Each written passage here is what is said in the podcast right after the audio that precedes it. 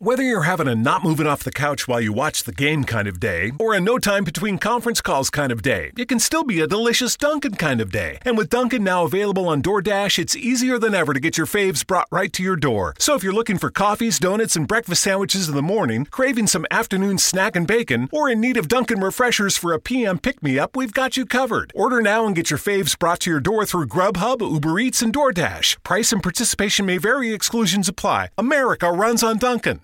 Hike the trail? Check. Order takeout? Check. Schedule heart checkup? Done. We've all adapted to a new way of living. Keep your healthcare on schedule with Johns Hopkins Medicine, where your health and safety are our highest priorities. We're ready to care for you through virtual and in person visits across Maryland and the greater Washington region. Your health, our experts, safely caring for you. Schedule your care now. Learn more at hopkinsmedicine.org forward slash safe.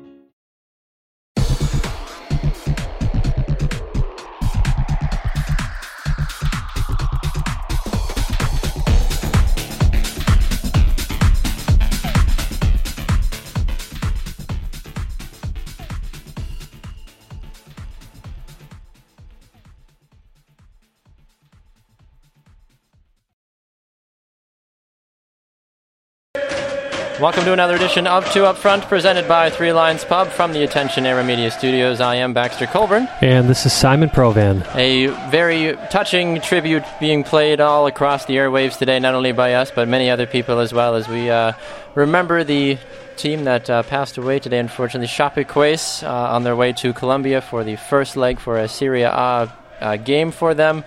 It's actually the, the Copa Sudamerica Copa Sudamerica, final. yes. And just a tragic event as their plane crashed. Uh, Simon, you have a little bit more of the details. I Well, think, yeah. So the- this club, uh, they were founded in 1973. Baxter spent a lot of time in the minor leagues of Brazil. Uh, made it up to Serie A in 2014.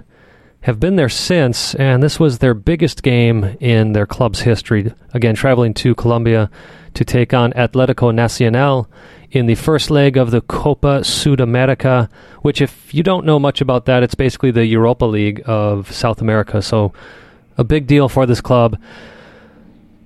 Plane crashed 22 miles from the airport. By the way, most I want to give credit where credit's due. I'm getting most of this information from the Telegraph out of the UK and a little bit more of the, from an article just published eight minutes ago by USA Today. Anyways, uh, club is out of Brazil, crashed 22 miles from the airport. Only five survivors, originally six survivors, Baxter, but one of their goalkeepers who, were who su- survived the initial crash ended up passing away later. So three players did survive the crash. Looks like a journalist as well, and a uh, uh, sorry, not a custodian.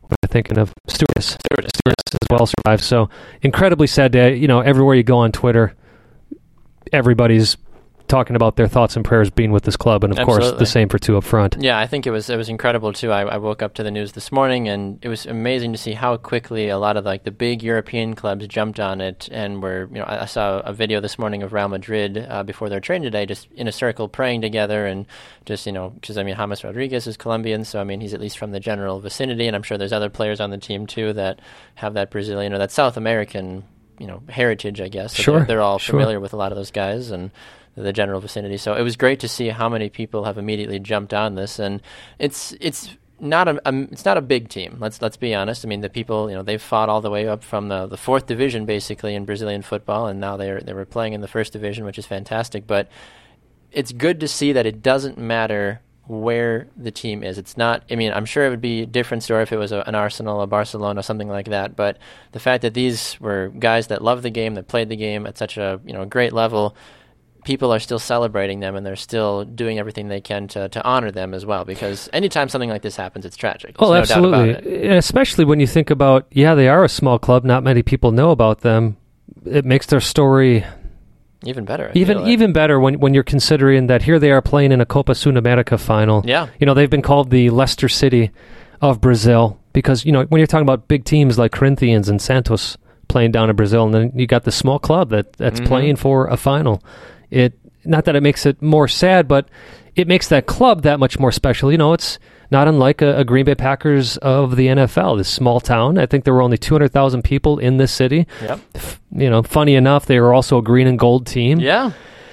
Uh, so it, it it's incredibly heartbreaking, and and yes, you know, no matter who the teams are, whether it's whether it's the Milwaukee Torrent here in Milwaukee or Barcelona in La Liga, Manchester United in England, doesn't matter where they fall in the spectrum.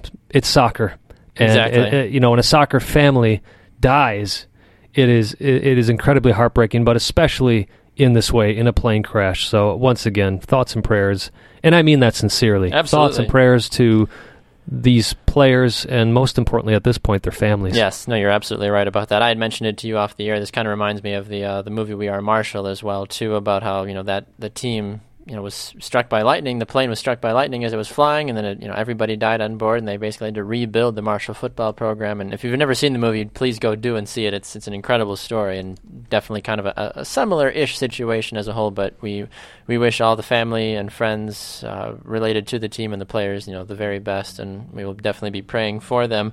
Uh, one thing that I feel like uh, to kind of make a semi, it's hard to transition out of something like that, but um, one thing for people that maybe have been praying, have been praying for Bob Bradley's job at, at Swansea yes, City, yes. and they finally have at least one answered prayer. They do. as the Swans. Wow. It, am I- Wow. That's basically the best way you can say it. Is wow. They they win a five four thriller against Crystal Palace, who is no one to to really say, oh, we beat Crystal Palace. But hey, they've got one more win than Swansea does, so that's that. They they were the underdogs. They won the game. That's all that matters. But it took until the 90th, the 91st, and the 93rd minute from Fernando Llorente, a man who we haven't heard from in a long time since he was back dominating La Liga, to score two goals and just. Wow, that's really all you can it- say. here's the crazy part: is that Swansea had actually led three Yeah. to one at one point. Then a matter of I think nine minutes or so, Leicester puts in three goals, so now they're up four three. Crystal, not Leicester. Uh, I'm sorry. Yes, Crystal Palace puts in three goals to go up four to three, and here you're thinking, Bob Bradley just lost his job. Yeah. he just lost his job, and next thing you know.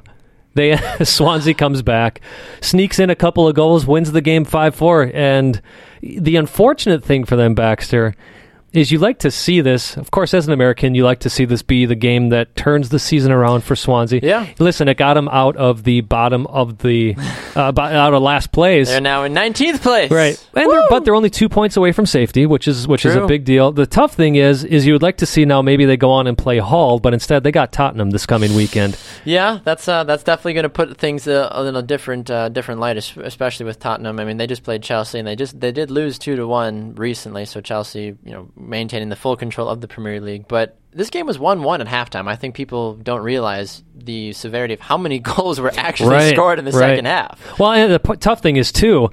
This is coming after that one-one draw with Everton, where Swansea looked like they were going to get their first win Yeah. of the season, not, not, or uh, under Bob Bradley, and then Everton sneaks in a goal in the last in the in the dying minutes of that game. So for them to pull this one out, you do think, okay, maybe maybe they finally learned from that Everton game. Of course, the big thing is they still gave up four goals. That's the hard part about it. And the fact is that they gave up a lead. Even more so, I think. Like, I mean, you, you give like, Sure. giving up four goals is one thing, but the fact that they were up, what was say, three, to 3-1. one, and you have to come all the way back and then finally win five four. Uh, listen, folks, Swansea, if they get outside of the relegation zone, I think that's a success. That's basically what Bob Bradley was asked to do. So, Right. enjoy this game. Enjoy, Absolutely. enjoy the win, but don't don't don't overthink it. Eh, the tough thing is too is when you have a captain basically score an own goal in a game. You know, ball deflects Yeah. off of Jack Cork's head, goes in the goal, and you're thinking, "My goodness, what does Swansea have to do? What does Bob Bradley have to do?" Uh, Bob, after the game, said, "As far as we are concerned, it was a huge victory and one which the group thoroughly deserves."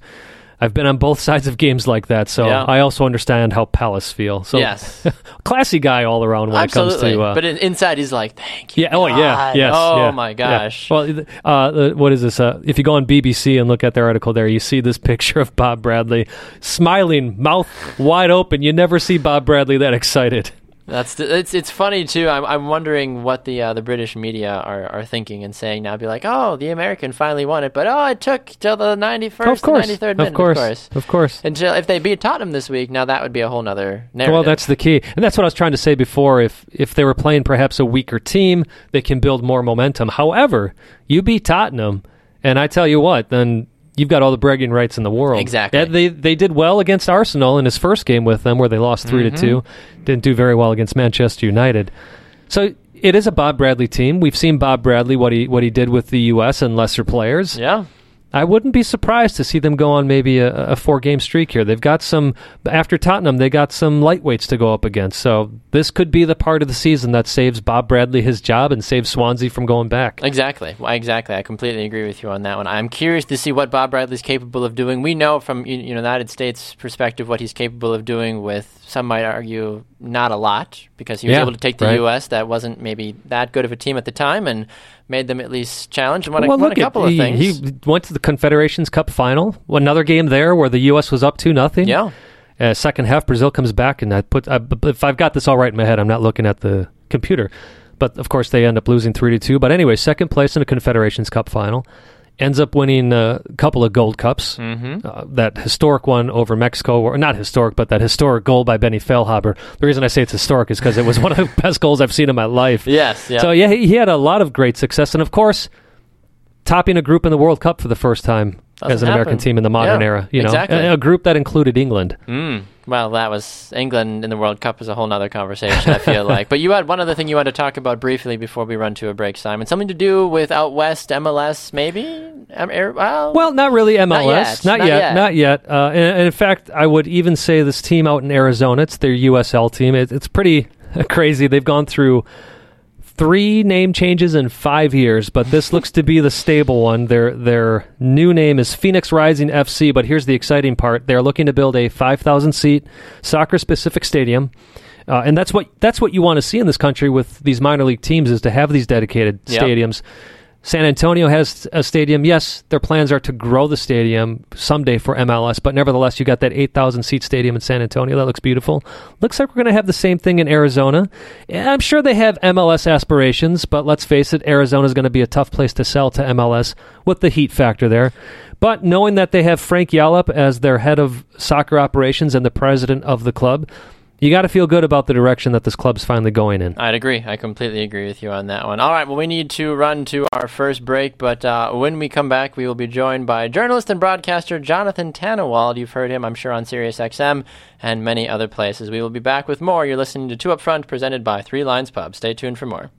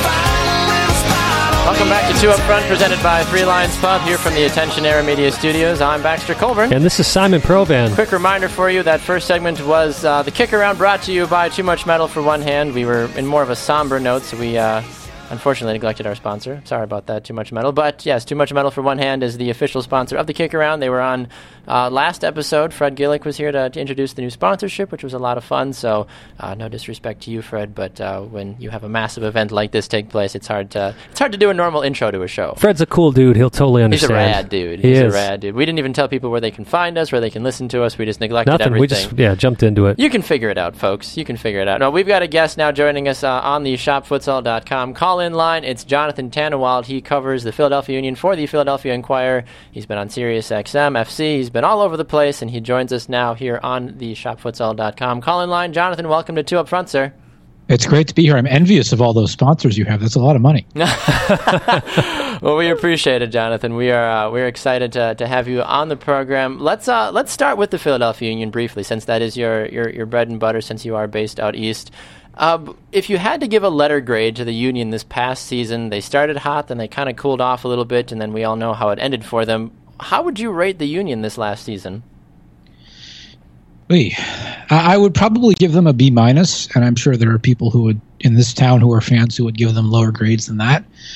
Um, they made the playoffs for the first time in five years, and I know that it was only as the sixth seed and they backed in and they lost in the wild card game and so on and so forth. But when you haven't made the playoffs in five years in a town where the sports populace is such that if you say the word playoffs, they pay attention, but if you say the word soccer, they don't. Yes. uh, that, that. Um, so a B minus. And also uh, on the positive side, obviously Ernie Stewart had a tremendous impact. They opened a new training facility next to the stadium. They promoted two academy products with fairly high prospects uh, for their future to the first team.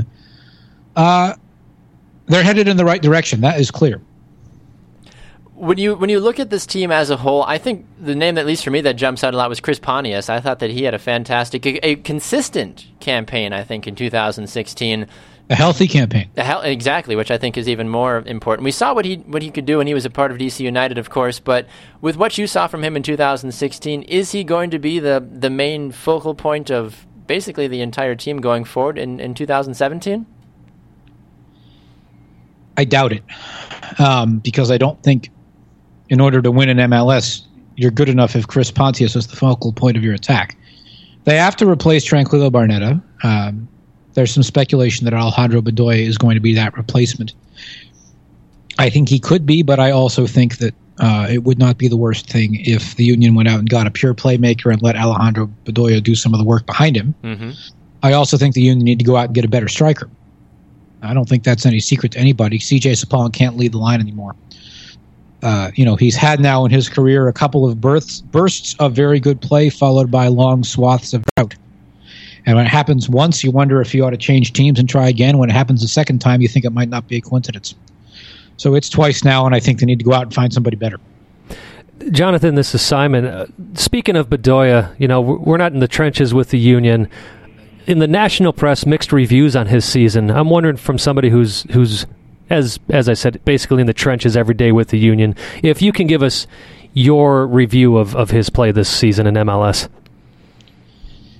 It's hard to judge because he wasn't here for that long, uh, all things considered. Mm-hmm. But um, you know, he's been a terrific addition in a lot of ways that I've seen in person. He's you know he was brought in to in the short term fill the hole that Vincent Nogueira left when when he departed the team uh, because he had some health issues that he wanted to go home to France to deal with.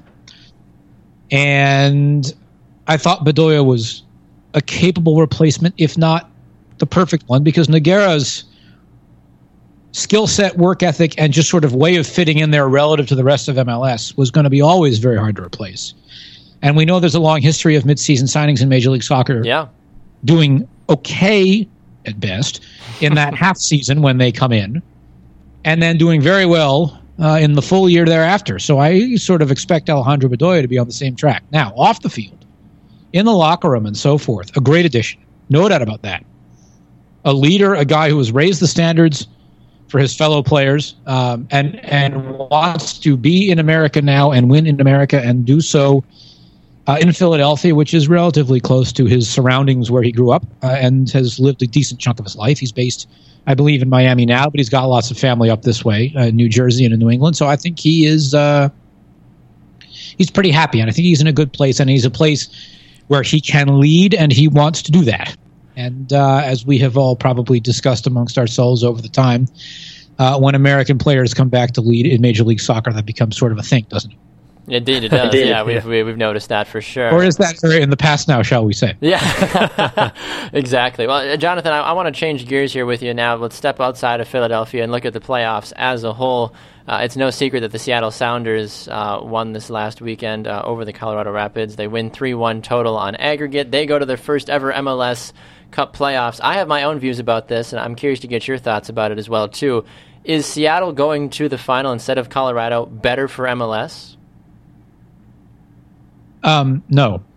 Okay. Why do you say that? I'm I'm curious. Seattle's in the final because because the team that is by many metrics beyond simply attendance the biggest in Major League Soccer is in the final. Mm-hmm. But they've never be, they've never been there though. Well, yes, and we've seen what has happened with TV ratings and other things as a result of that. True, that is true. Yeah. Um, no, look, it's. I think Seattle is there on merit. I think Seattle, and I think whichever team wins tonight will be there on merit. I am a fan of playoffs. I, I, you know, I grew up a hockey fan and a baseball fan, and yes, it asks something different of you than success in the regular season. Yes, there are too many teams in the playoffs. That is true. Yes, the playoff format is imperfect, but I would not object to Major League Soccer nonetheless sticking with it for five or ten years instead of changing it every three so that people get used to the thing. Um, hey, hey, Jonathan, if, if we had a, a, sound effect that was ding, ding, ding, we'd be we'd be plugging away at those because I there we go.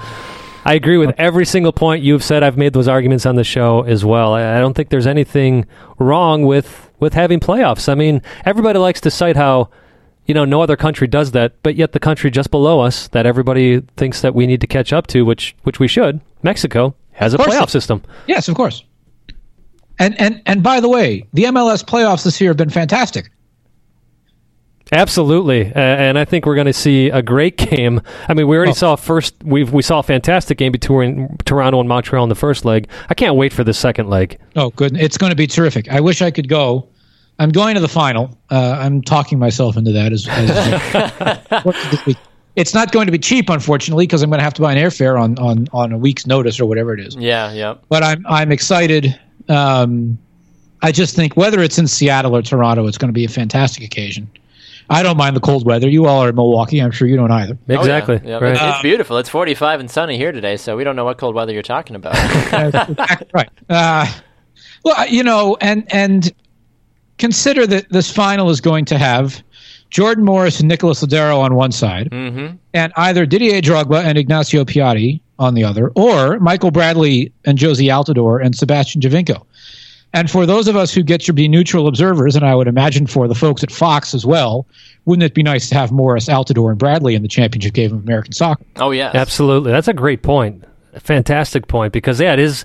We keep talking about the development of the American player, and, and what better showcase than an MLS Cup final? And, and, these three players specifically who are in the spotlight so much. Exactly, yeah. Jordan Morris, oh. who kind of has been that, that burst onto the scene over the last year and a half, and then of course the household names like you know like Altidore and Bradley as well. And, and in the conversation we were having a minute ago about what exactly MLS is and what good it serves to the American player, whether or not that player is good enough to play in Europe, whether they want to be here and lead. What have Altidore and, and Bradley done in Toronto? And granted, Altidore has been hurt a little bit, but they have led. Mm-hmm. Morris here makes the decision to stay in Seattle, to stay home, play in Seattle. Um, whether or not he knew at the time he was sacrificing playing the Copa America Centenario, we will never know. Uh, but look at what he's done this year. Uh, yeah. And look, I voted for Keegan Rosenberry as Rookie of the Year because he played every minute of every game in the regular season, and that was what the balloting is based on. Makes sense. If the balloting was based on the entirety of the year, the playoffs included, I would vote for Morris without hesitation. Um, and, and I just I love that goal he scored on Sunday. Yes, I really do. Especially considering he was playing basically with the flu on Sunday and to see him come out and, and score that goal, People you know, ri- risk, risk his body like he did. Um, that that that's what you want to see from your from your players. Now you don't want to see him going down with an ACL tear, obviously, but for the fact that as a rookie he's playing at this level and he's he's playing not only intelligent soccer, but as I said, almost sacrificial soccer, if you want to call it that. That's what you want to see from your your your young guys. I, have I've I, I, said this on Sunday. Um, and got a little rise out of some folks, which was part of the intent. I, I feel like you're uh, good at that. Yeah. You know, well, you're from Philly, of course, right? I'm, not actually, I'm, not actually, from Philadelphia, believe it or not. I'm oh. from DC. I've lived here for about uh, 14 years now. but I'm Okay, from okay. Good to know. Um, skill is wonderful. The development of skill is wonderful. Uh, grit and hustle, and I don't give a damn. I'm going to score this goal mentality sort of thing are also good. Yeah. And if, if we can if we can grow the former without sacrificing the latter, I think that would be a good thing for American soccer. But that's Right. just my No, I completely agree, Jonathan. Well, that's going to be a good place for us to wrap things up. We appreciate you joining us on uh, the shopfutsal.com call in line. Uh, where can people find your, your work and find you on social media as well, Jonathan? well on every on every other show on the Sports Podcasting Network. I think this was the only one I hadn't been on yet. Ah, well, there we go. Now you can cross off your bingo card. Um, uh, you can find me on Twitter at the goalkeeper. You can find me on Facebook at facebook.com slash jtannenwald. Uh, and, and I generally do respond to questions whether or not I should. Love it. I love it. Well, Jonathan, it's been a pleasure. So let's do this again sometime soon, all right? Absolutely, gentlemen. All right, thanks again. We're going to run to another break when we come back. The U20s, they're out of the U- Women's World Cup. Simon's got a couple of thoughts about that, and of course, we'll dive into some other fun things. You're listening to Two Up Front, presented by Three Lions Pub. Back right after this.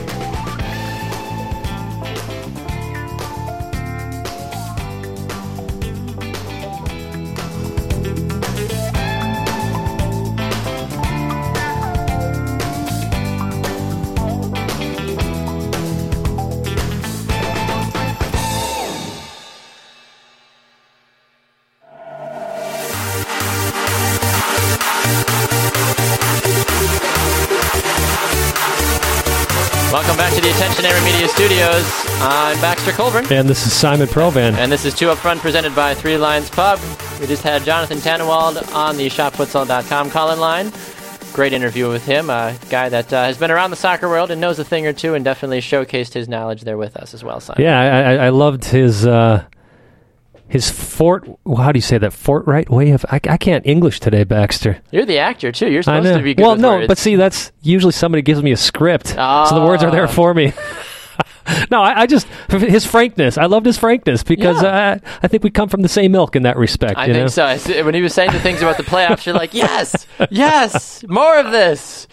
Oh, it was too funny. All right. But I also love it when, like, when we had Matt Doyle on. Exactly. We had some disagreements there, and, and, and that's what drives the soccer conversation this, in this country. it needs to because if we all agreed about the same thing, nothing would ever get done. Well, speaking of the same thing, we, you had talked about the kick around being sponsored by Too Much Metal. I, I want to Yes. elaborate on that a Please little bit do. because. Uh, you know, it's it's the first show after making the announcement, Baxter. We got to make sure that people know about Too Much Metal. So I want I want people to know that Too Much Metal showroom features unique T-shirts and apparel like the 414 stuff you see around town and the Cooler by the Lake hoodies. Anytime you go to a festival in Milwaukee, you'll see those. Too Much Metal, by the way, is an independent source of rad for smart people seeking smart T-shirts. So if you want to find out more about Too Much Metal, you can find them on Facebook or, of course, at TooMuchMetal.com. All right, let's take a look at the beautiful game through the eyes of the U20s. Uh, they just found themselves out of the Women's Cup. They will play in the third place game. Actually, I do want to. I've got some breaking news, by Oh, the way, out of do. NWSL. And you know, I want to talk about the U20s, but before I forget about this, the Dash traded defender Allysha Chapman to, of course, the Boston Breakers. Of course they did. No, there's not going to be any players left in NWSL once Boston's done. They're just going to. It's going to just be. It's going to be right, Boston Breakers A and Boston Breakers B, and they're just going to play each other 20 times and then call it a year. Right. So Allysha Chapman is a uh, defender as well for the Canadian national team. So good move again by Boston. They had to shore up the defense. They cut They a lot. They cut a They lot did. of players. They were the. They conceded the most goals in 2016. So. By the way, you know how I found this out? Did you I, I saw this out? Jonathan had tweeted this right Thank you, before he came on the show. Thank you, Jonathan. We appreciate you if you're still listening. I'm looking to see if if Houston got anything in return real quick as I as I pull this Is up. it like the Ali Krieger deal where they got a stick of gum and a matchstick? Maybe. It's ridiculous. But that's Well, another either way, Either Uh, way. I'll find a little bit later. But do you know that the Houston Houston Dash made a deal with the Boston Breakers? Boston getting Allysha Chapman. Hmm. We'll have to see. I'm curious. Curious, curious. Well, a couple of other ladies that are going to find themselves in the NWSL over the next couple of years are the gals that play for the U.S. Women's U20s. Uh, they lose two to one to North Korea. For those of you that don't follow the soccer world, you're like, North Korea? How did we lose to North Korea? Simon, the North Korean women have been on a surge the last They have. several I, months. I can't remember the last youth tournament. Uh, maybe was the U. It was either the U17s or the U23s. But either way, I, they went and won that. While they're going to be in another final because the U.S. lost to North Korea two to one. Now again, looking at this from the outside, U.S. makes it to a semifinal in the U20 Women's World Cup. That's big. Mallory Pugh doing her thing, trying to lead this team. What's disconcerting, however, Baxter, in the quarterfinal against Mexico, which the U.S. won two to one, Don't say oh no. they needed some heroics, some Yes. last minute heroics in that game.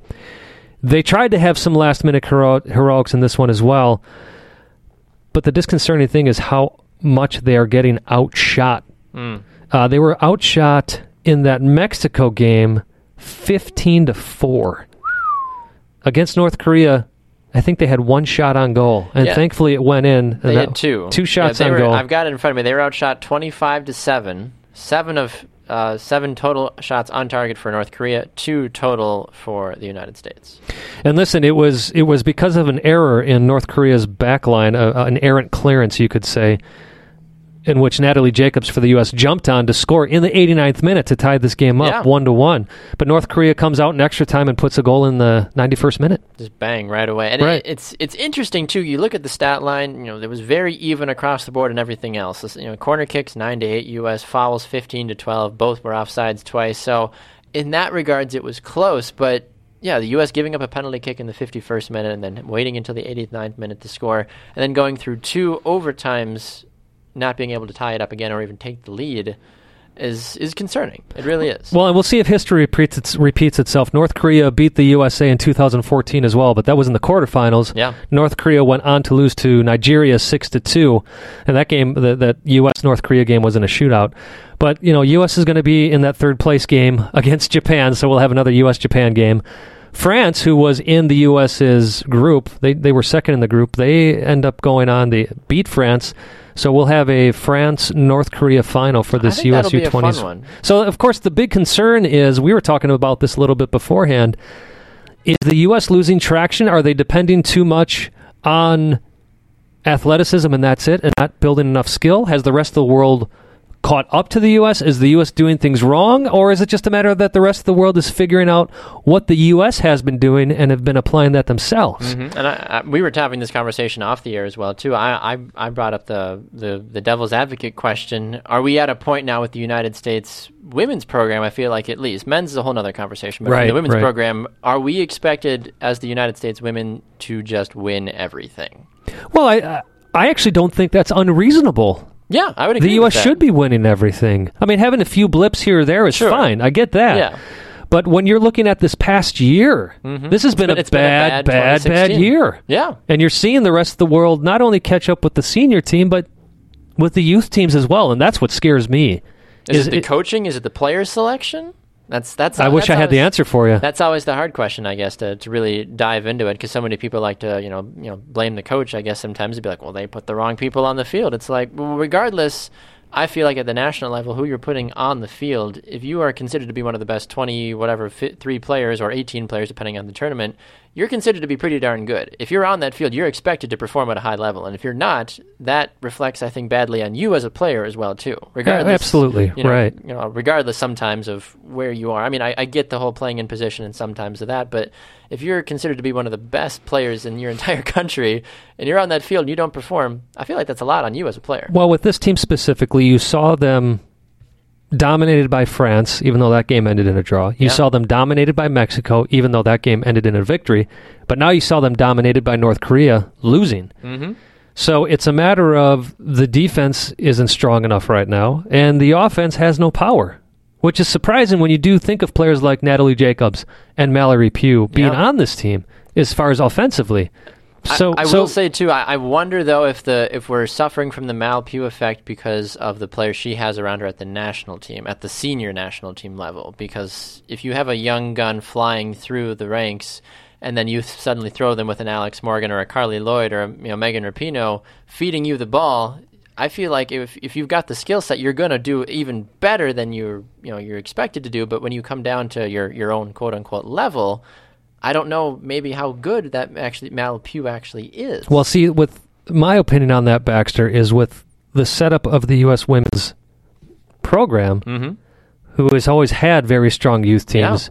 It it should be the opposite that Mallory Pugh coming down and playing with the U20s should make everybody else sh- better. be- should make everybody better, make the entire team Yep. better, and just add that extra firepower that Yep. you know that team should be looking at the U.S. going, "Oh my goodness, now they have Mallory Pugh added to this.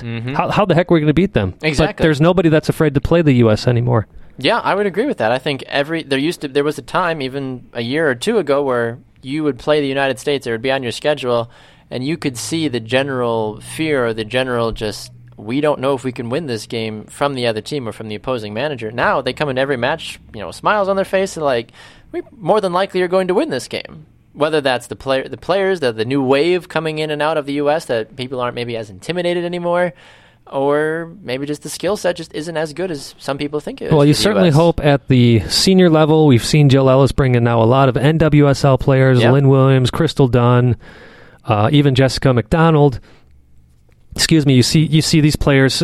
So you hope that with the NWSL, that at least will will catch some of these players up when they get to that age level, Mhm. and that we start to see that work with the senior women's national team. And we don't know because everything they've played so far is friendlies with all these NWSL players. Yeah, I'm, I'm curious to know how they would do in a in a even a small tournament. And last thing I want to say, Baxter, is boy, North Korea.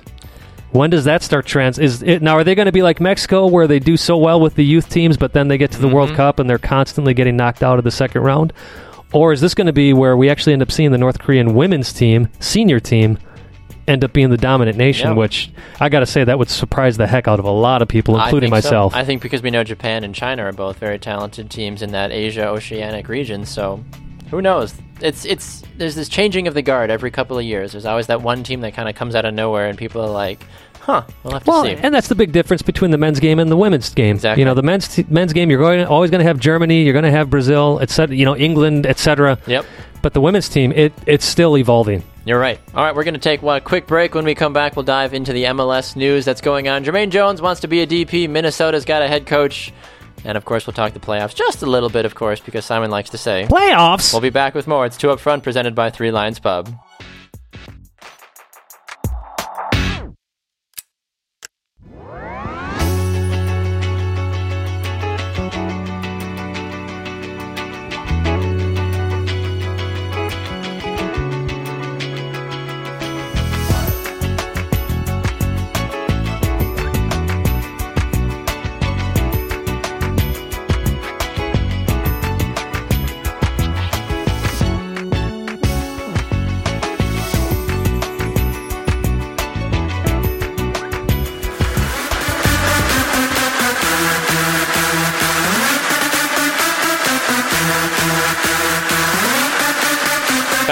Back inside the Attentionary Media Studios in Milwaukee, Wisconsin, it's Two Up Front, presented by Three Lions Pub. I'm Baxter Colburn. and this is Simon Provan. right, Simon Provan. Balloons. Woo! Minnesota United there. Hey, they've got themselves a coach. They sure do, and I think it's a smart one, Baxter. Do you? This was announced just uh, about an hour and a half ago, actually. Adrian Heath of the formerly of the Orlando City Soccer Club is going to be the first coach at the MLS level for Minnesota United FC. That's an interesting move because he did okay with Orlando, who was an expansion He- team. well, and that's just it. That was one of the things Manny Lagos, the general manager of the team, who, by the way, my brother played with and What up, against. Uh, anyways, Heath served, yeah, as, as you said, he was with Orlando from 2008 up until last July. Yeah. He was with them when they were in Austin, Texas, and they moved to Florida. Obviously, he was with them when they transitioned from the USL into MLS. So that's one of the reasons Lagos said we want him here. During the press conference, Heath had mentioned he believes about soccer in this country that he apparently had some offers over in England, but he wanted to stay in the U.S. Whether that's true or not, we'll never know. Of course, he had some offers in Right. but uh, So do I, You know, given all the right answers at the press conference, but but his biggest thing was he's been there with an expansion team. He did well in his first year Yeah. with Orlando while they were in MLS. He obviously did fantastic when they were in the USL. Yeah. One of the things that he also talked about is respecting Minnesota's history. You had the Minnesota Kicks in the NASL.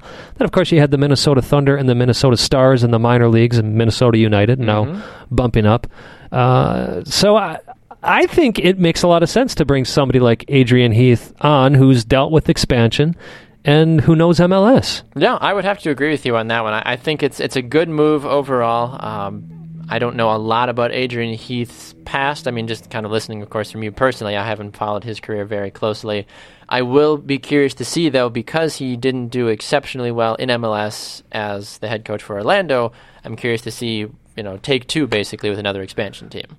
Well, I, if anything, you use him as somebody to get the club off its feet. And that's what I think they're going to do. I don't think he's going to be their tenured manager for the next 10 years. I, I would be surprised by that. Unless, of course, Maybe. you know, if he starts winning, Yeah. surprises the heck out of people. Exactly. That is that is very true. I mean, I don't know how many people potentially thought that Seattle would be with their head coach that they have currently, especially with how well Sigi Schmid had been doing for so many years. And like, hey, Sigi's going to take us to the promised land for many, many years. And now change of the guard. All, I mean, Right. how many teams? You know, Peter. Not I mean, not Peter Vermes, but uh, Dom Kinnear down in Houston for as long as he was there, and then you know the moving and Well, shaking. eh, but keep in mind with Dom, he was in San Jose Yeah. with the original earthquakes. That's not true. well with the original MLS earthquakes, I should say.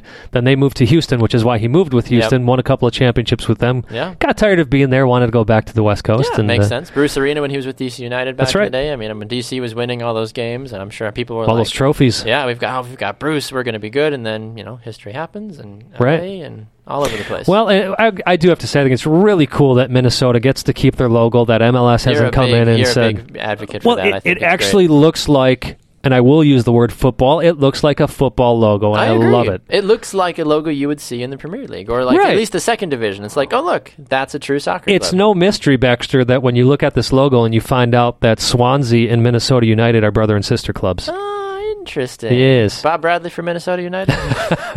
in a year or two, maybe that'll be the change. I don't know if that'll actually. I don't know, but I'm excited, you know, to have another club here in the Midwest.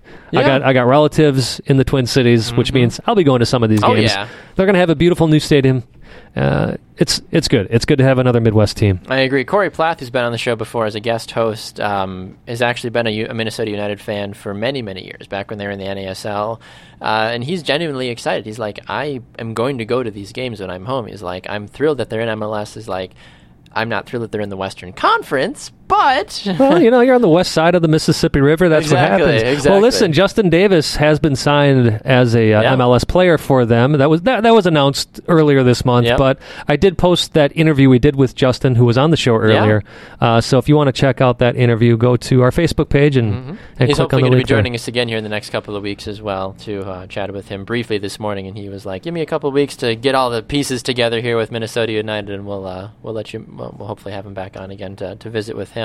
Um, your thoughts briefly, Peter Vermes, signing a contract extension through 2019. Yeah, I, I thought it was interesting. Um, look, I think Peter's a great coach. He expects a lot from his players. He's developed players quite well. I just don't know if he's the guy for sporting anymore. I mean, they've they've been up and down now for the past couple of seasons. They've Yeah. been disappointingly up and down. So They've made the playoffs They have. consistently. They have. but they haven't done much in the playoffs since No. they won MLS Exactly. Cup a couple years ago. Yep, They yep. have not lived up to their hype. With the national team players on their team, you'd expect better from them. I think personally. I, I couldn't agree more. Yeah.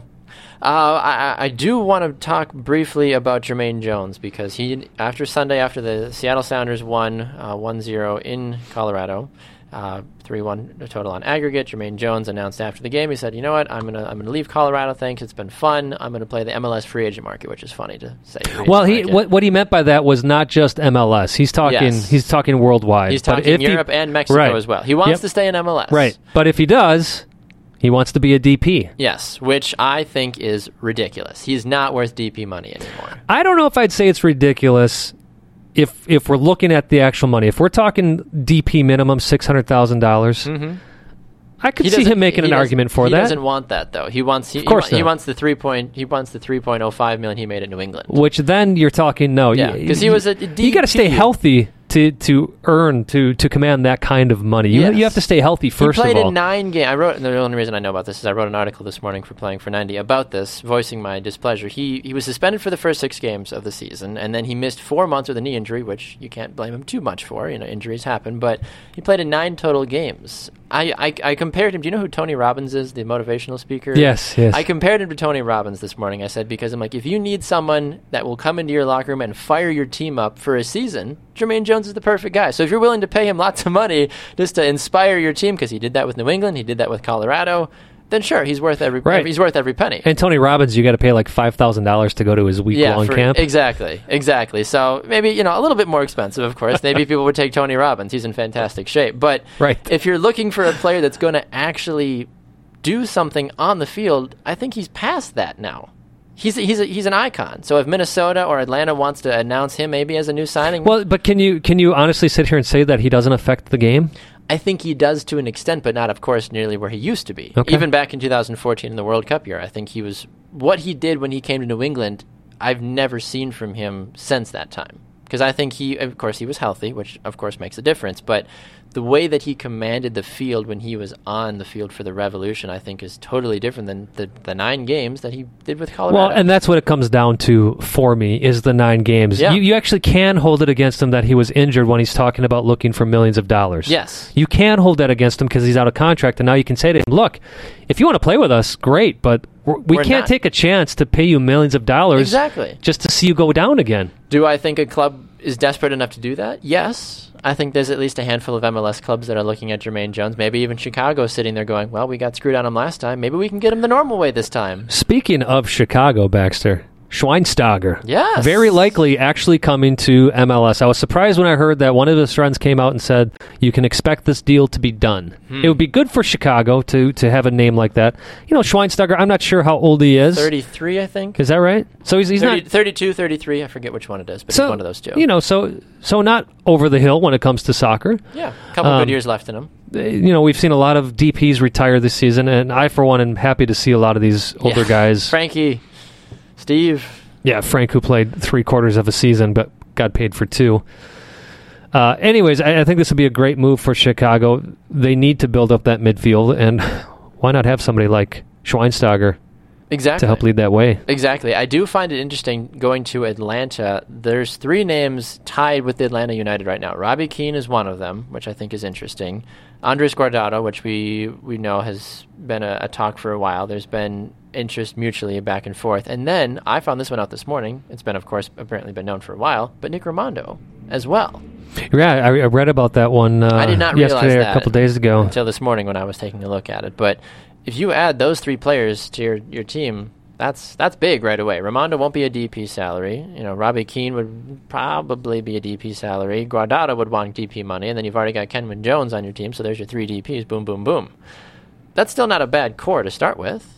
They're, No, they're I all agree. a little old Right, though. right. Still, in my opinion. I think if you, I think Atlanta or Minnesota, Atlanta especially, has an opportunity to sign a younger DP like a Giovinco somewhere out there to to really rejuvenize their team. You can't continue to build your teams like NYCFC did with three over the hill veterans that gave you a couple of great moments over two years. It's just Right, not the way you're right. you're not going to be successful in this league. And, and part of it is is Atlanta has sold a massive amount of tickets already, season tickets. Yeah. They don't need to sign these older guys no, to get people, are in the door. The people come. are already going there. So I agree with you, Baxter. Go for somebody younger.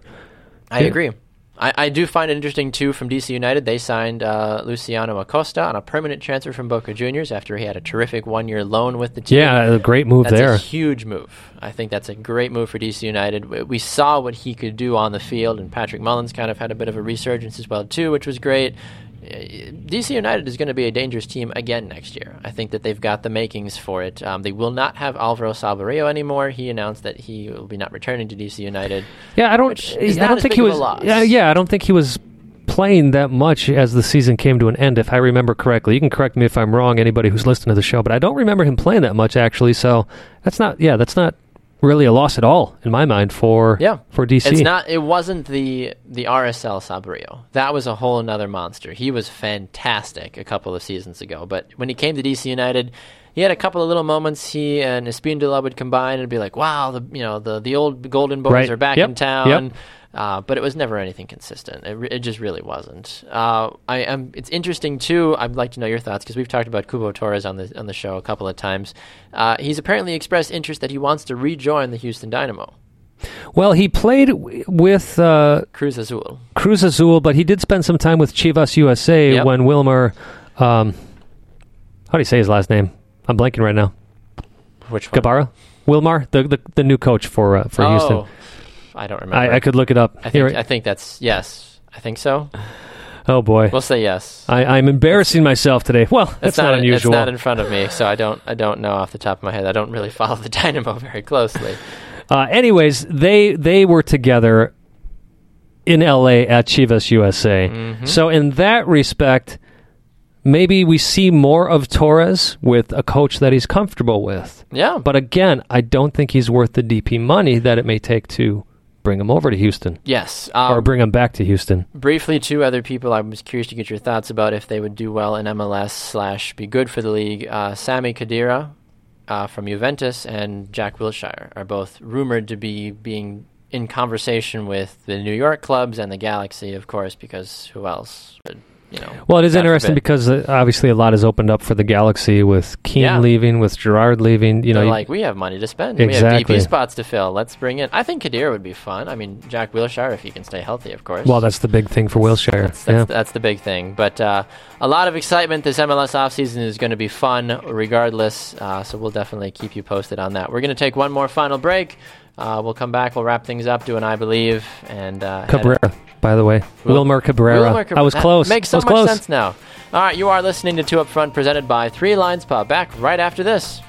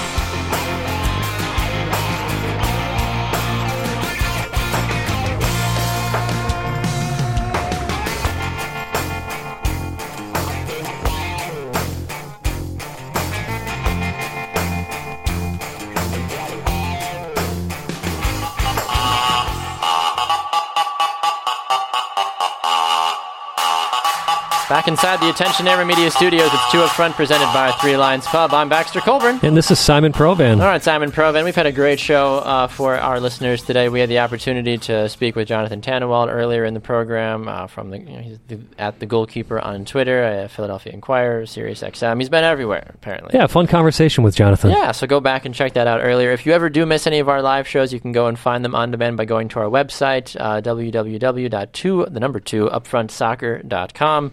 And of course, you can listen to us live, which we prefer, Tuesdays and Thursdays, 12 to 1 p.m. Central Time, live on Spreaker.com as well. Yeah, you can also find us on Facebook, and you can find us on Twitter at Two Upfront Soccer.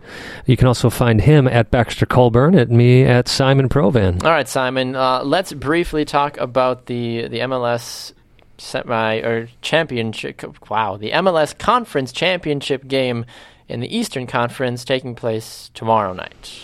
Yeah, 3 2 is the aggregate right now. Montreal, of course, on top, but Toronto with two very big away goals. In quick succession, too. Yeah, it looked like Montreal was uh, going to finish out this game with a massive lead, but then Toronto surprised the heck out of them. I think Toronto's going to win. I do re- too. I really I do do. too. I Yeah. really do. I don't think Montreal has enough left in the tank. You talk about, you know, those away goals for, for TFC and what that means to them, and then getting to go home in front of a home crowd and just they've been dominant basically all season. What what does it say though, Baxter, that this game was supposed to happen on Sunday and it couldn't because of the Grey Cup and they had to clean up the field first? I, but what what is you know you see It all shows- this? Listen, you, it shows that Canada cares more about American, well, Canadian football than but soccer. but part of that is crazy because the first game in the series, Montreal Toronto FC, Yeah. broke r- viewing records Yep. in Canada. It's frustrating. You know, it's it's frustrating when a couple of years ago you see Seattle taking on the LA Galaxy in the MLS MLS Cup playoffs, Mm-hmm. and they're playing on a field with football lines still on it. Yeah, well, that's New England every year. You're speaking to a Revolution fan that basically should be a Patriots fan because those lines are more visible than the soccer line. And listen, I know ultimately it does go to show that MLS has a long way to go. All right, so I'm not going to be sitting here being a crybaby, but you know that stadium was originally built for Toronto FC. Then we know they expanded it because of the Toronto Argonauts wanting to play there as well. But let's be honest, it, it still is incredibly disappointing that even at your what was supposed to be your own stadium, your second fiddle, when you're talking about an Easter Conference championship game, This is huge. This is massive in in Canada. This is Canadian history because this is the first is. time that Yeah. either that any Canadian team. I mean, Vancouver obviously is a Canadian team. Let's not forget about them too. Um, that's going to have the opportunity to, to number one make it this far in the playoffs, but also then go to an MLS Cup as well. This is historic, and I do find it a bit saddening that they had to to wait. They were told, "Hang on, you guys don't play. You you know you, we're going to do a football game instead with more people than American football and our goalposts in the wrong spot on the field, and it's just weird to watch. Yes, it really yes, is. yes. I always feel like someone's going to catch a pass and run straight into the goalpost, like because it's like right in the middle of the fe- uh, like in the end zone. I'm like that just just doesn't seem like a good play. That- maybe that's me personally. I well, don't know. well, he- here here's what I'll say actually about the game. All right, it's I think you're going to still see Toronto come out with their three-five-two with, of course, Altidore and Giovinco Yep. up on top. You're going to see Montreal with that 4-1-4-1. Of course, Donadel in the middle, Piatti out on the left. Sometimes he moves to the center. Uh, whether we see Mancosu or Drogba top, I still think we see Drogba come in later in this game because they've been doing great with Mancosu up top for them but I think we're going to see another explosive game. One of the things that I've been talking about is I'm not a fan of the lower seed hosting Yeah, because a lot of times what you see happen is they go ahead and then when they get to the second game, they just park the bus and it becomes incredibly boring. Now, we didn't necessarily see that in the Seattle Colorado game, but again, that was Colorado on the field, so that's a big difference there. the. But what's exciting about this is is because Toronto is only one goal away Yeah. from winning the series with their away goals. You Yeah. know, they win this game 1-0, they're they're through. Because because of that, you're going to see Toronto come out explosively. Mm-hmm. And I think Montreal knows they don't have the back line. Yeah, they got some good players with Camara and Cabrera, uh, Ciman, Oyongo. But uh, they're not strong enough to hold up against a barrage for 90 minutes. So I I, I, think we're going to see a very exciting, offensively minded game. And Jozy Altidore finds a way to get on the score sheet again. I think he's just he's feeling it right now, and I think that's what you want. The playoffs are the the runs made by teams are, are made because of players getting hot at the right times. It's say what you will about Jozy the entire rest of the MLS season.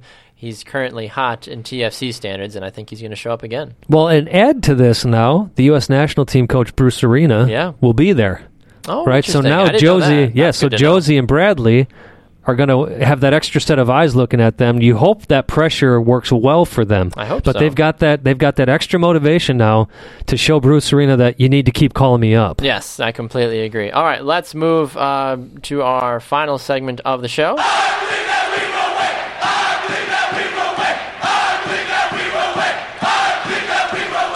It is our I Believe segment where both Simon and I offer something we believe will take place in the soccer world. Sometimes we are sentimental, sometimes we're funny, sometimes we just speak the truth. Simon, do you want to go first or second? I'll, I'll go first, Baxter. Okay, and go I. I am going to uh, make it sentimental. That's fine. Um, and I mean that in a good way. But once again, just I love want you to. too. Yes, yes. Uh, Chapecoense, which we started talking about at the Yep. start of the show, had that uh, tragic plane crash, and it's it's if there's one positive thing out of it, it's great to see the soccer community come together, set aside any differences that they have with anyone, at least for 24 hours, and, and come together. So um, I do believe that obviously the the, the day goes on. Um, but I believe I'll continue to pray Yeah. for these. And, and again, I mean that sincerely. Look, I'm a man of faith. hmm We both Uh, are. you know, we both are. And when I tell someone I'm praying for you, I mean it. yeah. You know, I completely mean it. So, not so much an I believe as just one last, hey, my heart goes out to you. Exactly. Yeah, I completely uh, agree with you on that one. I'm. I will. I will use my I believe to not only echo your sentiment, but also just kind of reiterate how how fast life can go.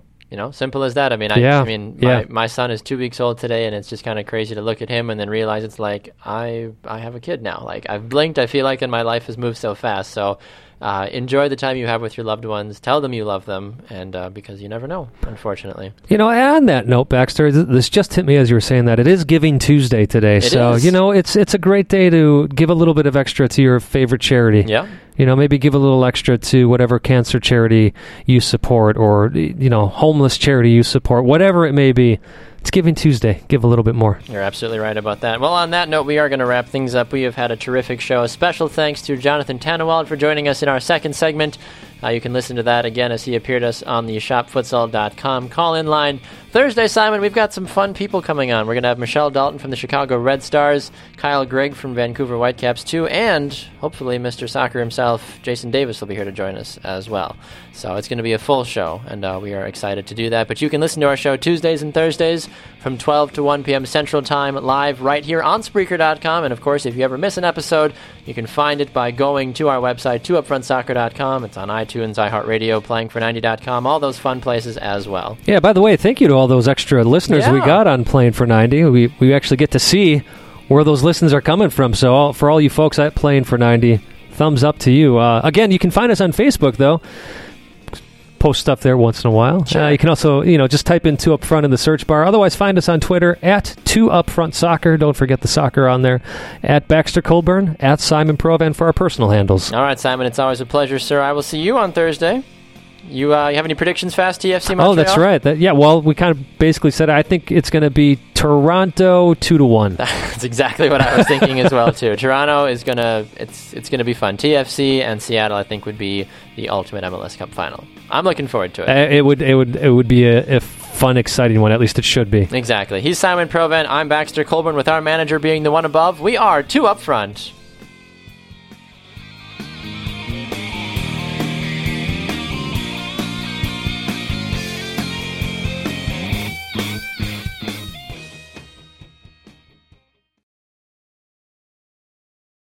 Whether you're having a not moving off the couch while you watch the game kind of day, or a no time between conference calls kind of day, it can still be a delicious Dunkin' kind of day. And with Dunkin' now available on DoorDash, it's easier than ever to get your faves brought right to your door. So if you're looking for coffees, donuts, and breakfast sandwiches in the morning, craving some afternoon Snackin' Bacon, or in need of Dunkin' refreshers for a PM pick me up, we've got you covered. Order now and get your faves brought to your door through Grubhub, Uber Eats, and DoorDash. Price and participation may vary, exclusions apply. America runs on Dunkin'. The sweet aromas of the apple fritter, cinnamon roll, and blueberry muffin are hard to resist. So making it the rest of the way home without reaching in your McDonald's bag is no easy task. But nothing worth doing is easy. Wake up and pair any one of these sweet, fluffy, frittery bakery treats with a McCafe iced coffee. Get any size and any flavor for just 99 cents until 11 a.m. Price and participation may vary. Ba-da-ba-ba-ba.